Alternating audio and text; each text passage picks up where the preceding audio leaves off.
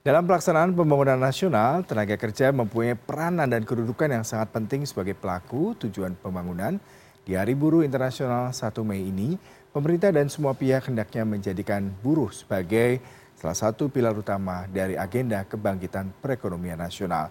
Dan untuk membahas hal ini sudah bergabung melalui sambungan virtual Riden Hatam Aziz, Presiden Federasi Serikat Pekerja Metal Indonesia. Selamat pagi Mas Riden. Selamat pagi. Ya. Udah. Mas Riden, sehat selalu. Sehat selalu, salam sehat juga buat Mas Riden. Mas Riden, kalau kita bicara mengenai Hari Buruh Internasional ini setiap tahun diperingati dan bahkan sudah menjadi libur nasional.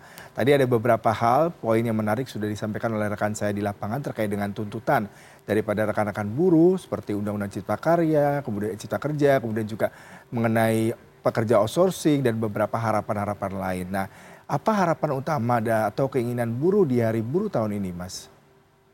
Ya eh, pertama terima kasih atas waktunya dan bahwa May kali ini tentu setelah pemerintah menerbitkan atau mengesahkan Undang-Undang Nomor 6 Tahun 2023 tentang Omnibus Law Cipta Kerja ya di mana dari awal ya proses ini kami sangat berkeberatan kenapa? Karena sangat mendowngrade daripada hak hak pekerja ya. Maka May Day kali ini pun kami dari seluruh mm buruh di Indonesia menyatakan sikap meminta kepada pemerintah dan juga DPR untuk segera mencabut Undang-Undang Nomor 6 Tahun 2023 tentang Cipta Kerja Omnibus Law itu yang paling utama di dalam May Day kali ini harapan kami. Kenapa? Karena sudah terbukti ya semenjak proses undang-undang Omnibus Law yang disebut Cipta Kerja ini disahkan tahun 2021 tahun 2022 UMK kami tidak naik. Nah, akibat daripada UMK tidak naik, maka daya beli buruh pun menjadi menurun. 2023 memang umk dinaikkan karena pemerintah menaikkan bbm kita tahu ketika bbm naik maka implikasinya kepada seluruh kebutuhan hidup pokok juga naik.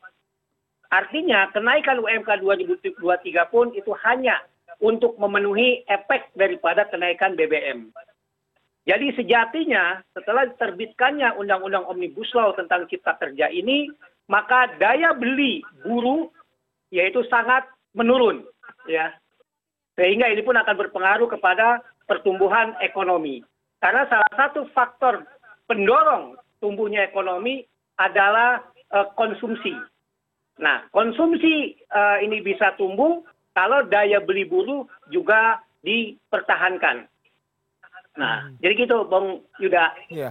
Uh, Mas Riden tadi Anda katakan salah satu omnibus law ini terkait dengan bagaimana daya beli, kemudian pastinya terkait juga dengan kesejahteraan ya, karena pendapatan buruh tidak bertambah signifikan sehingga pastinya berpengaruh terhadap perekonomian. Lalu Anda melihat kesejahteraan buruh ini apakah hanya bisa dilihat dari sisi pendapatan bulanan, take home pay, ataupun ada hal-hal lain yang menjadi pilar dalam pembangunan ekonomi nasional di, perlu dipertimbangkan?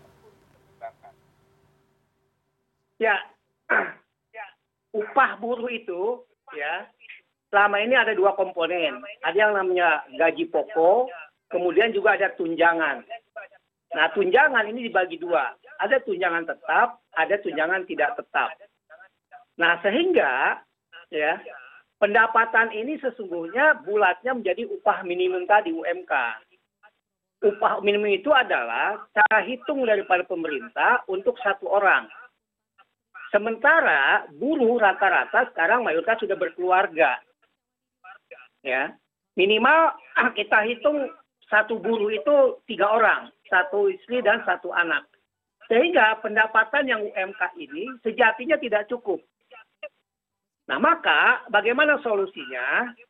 Maka si buruh ini dia akan mencari tambahan yaitu dengan cara bagaimana minta lembur kepada perusahaan yang selama ini jam kerjanya hanya 8 jam per hari, maka dia akan ketika ya selesai jam kerja maka meminta ada lemburan yaitu bisa tambah dua jam atau empat jam kerja sampai jam 8 malam. Nah inilah cara buruh selama ini untuk memenuhi kebutuhan hidupnya. Atau ada beberapa juga yang melakukan ketika tidak ada lemburan di perusahaan maka dia cari di tempat lain. Dengan cara ngojek, dengan cara jualan-jualan kecil-kecilan, dan sebagainya. Nah inilah persoalan buruh. ya Ini permasalahan uh, buruh. Maka dengan terbitnya Undang-Undang Omnibus Law ini, di mana ya variabel untuk menaikkan UMK itu diperkecil faktor-faktornya, maka ini akan menjadi lebih parah. Itulah kenapa ulang-ulang kami, para gerakan buruh seluruh di Indonesia, itu meminta kepada pemerintah untuk segera mencabut Undang-Undang nomor 6 tahun 2023 ini. Karena kalau ini terus diperlakukan, hampir pasti kawan-kawan buruh nanti kehidupannya akan menjadi sangat susah. Untuk memenuhi kebutuhan hidup pokoknya saja, ini dia harus banting tulang mencari tambahan-tambahan di tempat lain. Maka konsekuensinya pertumbuhan ekonomi pun nanti tidak akan sesuai dengan harapan pemerintah itu sendiri. Kenapa? Karena sudah hampir pasti daya beli buruh ini tidak terjaga, maka konsumsi ya tidak akan terpenuhi. Ya, Mas Riden, kalau kita sedikit flashback di tahun 2022, data tenaga kerja ter-PHK Indonesia sendiri dari Kementerian Tenaga Kerja dari bulan Januari hingga September itu mencapai 10.765 orang, Mas, jumlahnya cukup besar. Lalu bagaimana Anda melihat hal ini terutama terkait tadi ya masalah ekonomi global, kemudian juga ada demand yang berkurang terhadap produksi karena beberapa terkait dengan isu uh, global ya, terutama masalah sosial politik. Kemudian bagaimana dengan tahun ini Anda melihatnya? Apakah memang ada kekhawatiran lagi terjadinya PHK mengingat memang di negara-negara lain bahkan Walt Disney sendiri juga PHK, kemudian perusahaan-perusahaan besar juga mengalami hal yang serupa. Oke, oke. Dua tahun yang lalu, memang di seluruh dunia kita uh, terjadi musibah yaitu pandemi COVID-19 ya. Tapi sebetulnya di Indonesia kalaupun tidak ada pandemi COVID-19, kami meyakini karena dalam undang-undang Omnibus Law tersebut ada kemudahan-kemudahan bagi pengusaha untuk mem-PHK atau tanda petik mengganti karyawan-karyawannya dengan karyawan-karyawan baru dengan status outsourcing, dengan status kontrak, dengan status harian lepas, maka PHK itu akan banyak. Kenapa? Karena ada dua faktor pendukung di dalam undang-undang tersebut. Pertama adalah soal pesangon yang memang faktanya lebih kecil dibanding dengan Undang-Undang 13 tahun 2003. Yang kedua adalah mudahnya proses mem-PHK itu sendiri. Nah memang karena dua tahun kemarin ya kita dilanda pandemi COVID-19, kelihatannya faktor itu yang utama. Mhm. Momentumnya seolah tepat gitu.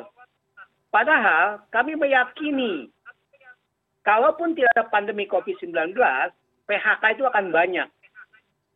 Kenapa? Sekali lagi saya mengatakan, regulasinya memudahkan untuk itu. Nah, maka sekarang di 2023 ini, ya pandemi alhamdulillah pemerintah sudah bisa atasi dan seluruh dunia juga hampir selesai, ya. Maka muncul lagi isu yaitu masalah global, ya kondisi ekonomi global terkait dengan dampak perang Ukraina dengan Rusia. Ini pun pemerintah ya melalui Menteri Tenaga Kerja sudah mengeluarkan permen terkait dengan memotong upah sebesar 25 persen untuk sektor tekstil, garment, sepatu yang orientasinya ekspor. Nah, kenapa Menaker bisa melakukan ini? Karena memang di omnibus law-nya itu di, dibuka ruang untuk itu. Nah, maka saya mengatakan 2023 pun walaupun tidak ada pandemi dan ekonomi ya global juga saya rasa hanya di wilayah-wilayah tertentu saja yang sedang ada masalah, maka hampir pasti proses PHK itu akan banyak. Hmm. Karena sejatinya Omnibus Law itu sendiri yang dibuka ruang oleh pemerintah terhadap perusahaan-perusahaan untuk melakukan itu. Hmm. Baik. Hari ini merupakan peringatan. Tadi di lapangan juga kita katakan akan ada may day festive ya di mana orasi kemudian juga aksi. Apakah anda merasa aksi seperti ini masih cukup relevan untuk menyuarakan aspirasi teman teman buruh terutama tadi terkait dengan omnibus law dan beberapa kebijakan lain yang dirasa tidak berpihak kepada para buruh? Dan sejauh apa tindakan rekan rekan buruh untuk memperjuangkan nasib kalian pada tahun ini mas ya may day adalah hari buruh internasional. Jadi may day ini diperingati di seluruh dunia ya oleh gerakan buruh di apa di dunia. Nah latar belakang may day adalah bagaimana para buruh memperjuangkan hak hak normatifnya.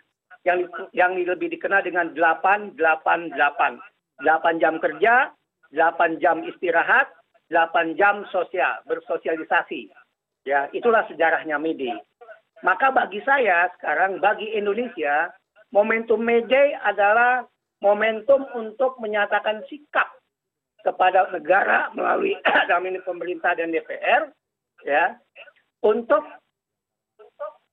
membuat regulasi, membuat undang-undang itu balancing. Ya. Kami paham investasi itu untuk profit. Tapi tolong dipahami juga, kami bekerja ada untuk kesejahteraan. Maka pemerintah sebagai regulator itu harusnya pada posisi dia menjaga keseimbangan ini, hak dan kewajiban. Tapi sekarang faktanya dengan terbitnya Undang-Undang Nomor 6 tahun 2023 Cipta Kerja itu, itu posisinya hampir 99 persen itu berpihak kepada pengusaha. Kami para pekerja sama sekali tidak ada perlindungannya. Nah maka momentum media ini kami akan menyuarakan sekeras-kerasnya, kami akan menyatakan kepada negara, pemerintah dalam hal ini dan juga DPR RI, hanya satu, saat ini yang kami butuhkan cabut Undang-Undang Nomor 6 Tahun 2023.